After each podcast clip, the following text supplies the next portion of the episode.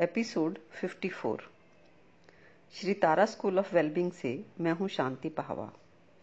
जैसा कि मैंने पिछले एपिसोड में बताया कि हमारे मन में हजारों लाखों विचारों का विचारधाराओं का भयानक संग्रह हो गया है और वो जाने अनजाने में पकड़े हुए विचार हमारे जीवन का पक्का ज्ञान बन जाते हैं और तब वो विचार मन का ही हिस्सा बनकर मन को जकड़ लेते हैं और ये विचार ना तो हम जी पाते हैं ना ही छोड़ पाते हैं।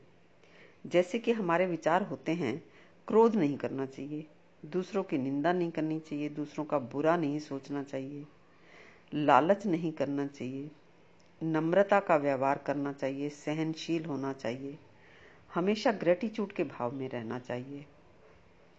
अब अगर मैं कहती हूँ कि तुम इन ज्ञान के विचारों को जी भी नहीं पाते हो और छोड़ भी नहीं पाते हो, तो तुम्हें लगता है कि इन विचारों को छोड़ने का मतलब कि क्रोध करना चाहिए, दूसरों की निंदा करनी चाहिए, दूसरों का बुरा सोचना चाहिए, लालच करना चाहिए, नम्रता का व्यवहार नहीं करना चाहिए, सहनशील नहीं होना चाहिए, शिकायतें ही करते रहना चाहिए, क्योंकि तुम यही दो डायमेंशंस जानते हो। और यहाँ हम बात कर रहे हैं तीसरे डायमेंशन की, जहाँ तुमने ना तो इनको पकड़ना है और ना ही इनको छोड़ना है, बल्कि इन विचारों को खोलकर देखना है कि ये विचार कितने प्रैक्टिकल हैं, इनको जिया भी जा सकता है या नहीं, अगर जिया जा सकता है तो इनको हम कितना जी सकते हैं, कितना नहीं।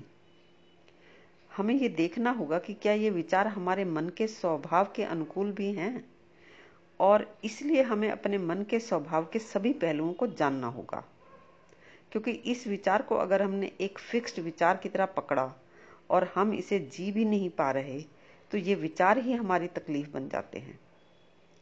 मन के विचारों की समस्या के उपाय जानने का एकमात्र तरीका है मन के स्वभाव के संबंध में हर पहलू को जानना, और तुम मेरे शब्दों के माध्यम से अपने ही मन के संबंध में वो पहलू जान रहे हो जो कि तुम अब से पहले नहीं जानते थे या कुछ का कुछ जानते थे।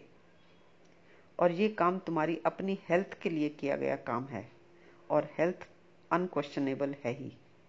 हेल्थ तुम्हारी नैसर्गिक जरूरत है और तुम्हारे मन को किसी की बात पूरी तरह जच ही जाए ये संभव नहीं है, मगर हाँ ये संभव है कि तुम पूरे मन से सुनो और फिर उसे उससे रिलेट करो और एक्सप्लोर भी करो।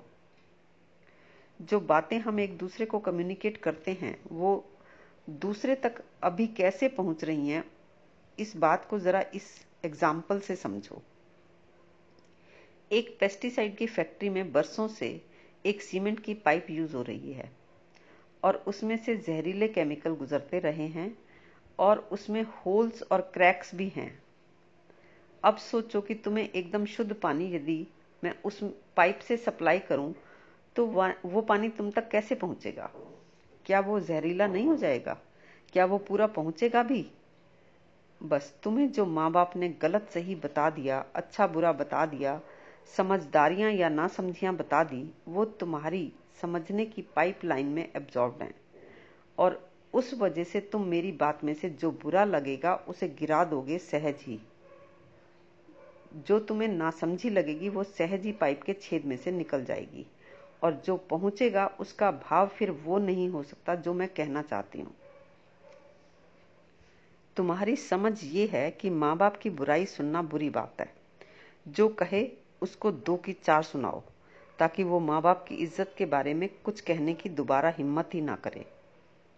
तो मैंने जो कहा कि तुम्हारे माँ बाप भी ना समझ हैं, नहीं समझते हैं कम्युनिकेशन गैप के कारणों को, तो इससे तुम्हारे मन को मेरे शब्द खारे लग सकते हैं और यदि अपनी फ्रीडम के ज्ञान के कारण माँ बाप की रिस्ट्रिक्शन से तुम पहले से ही तंग हो और तुम उन्हें ना समझ ही देखते हो तो मेरे शब्द तुम्हें बहुत प्यारे भी लग सकते हैं।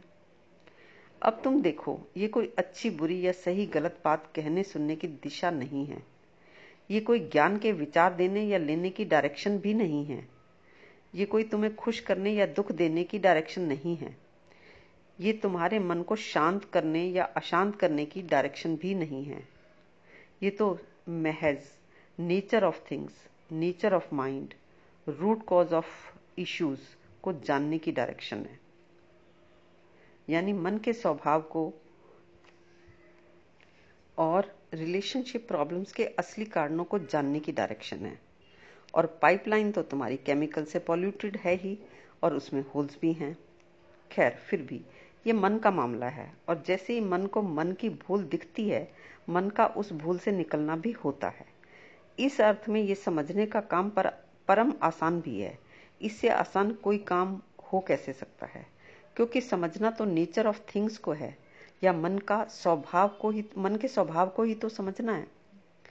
मन यदि मन के स्वभाव को जानने में ही तकलीफ आए पाए तो इसका मतलब कि तुम्हारा मन अपनी कल्पनाओं में ही जीना चाहता है, झूठी आशाओं में जीना चाहता है।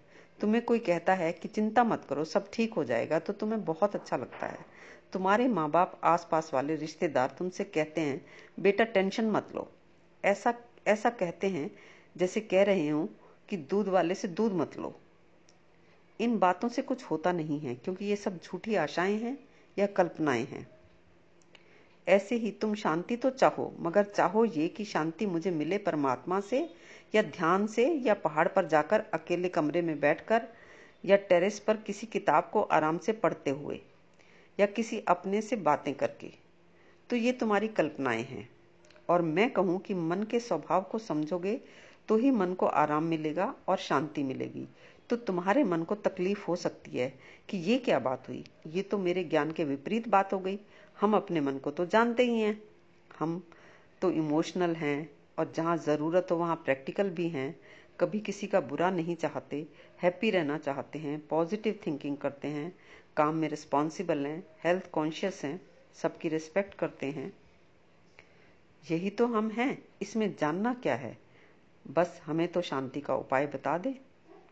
तो तुम्हें मेरी बात यदि अच्छी ना लगे, बुरी लगे, मन को तकलीफ हो, तो कारण मैं नहीं, तुम्हारे मन की पुरानी और पक्की समझ है। शांति के संबंध में ऐसी उधार समझ है कि जो ना तो काम आ रही है और ना ही छूट रही है।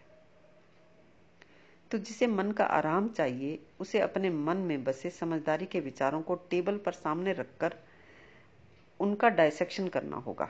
तुम्हारा मन एक अंग है, विचार उसके उपयोग की चीज है, और अभी तक तुम बिना जांच पड़ताल के रखे जा रहे थे विचारों को। अब तुम्हें दो काम करने हैं। एक तो अपना पुराना ज्ञान के विचारों का स्टॉक चेक करना है कि क्या क्या ज्ञान है, क्या काम का है और क्यों, क्या बेकार है और क्यों। हर बात को पढ़कर आंखें बंद करके अपने मन में देखो कि क्या तुम्हें भी वैसा लग रहा है अपने मन में, अपने आसपास। क्या वाकई तुम रिलेट करते हो मेरी बातों से? ऐसे पढ़ो, ऐसे समझो, ताकि जो तुम्हें कम्युनिकेट किया जाए वो तुम तक पहुंचे, और वो बात एक विचार की तरह नहीं, एक दृष्टि बन जाए तुम्हारी, विजन बन जाए तुम्हारा।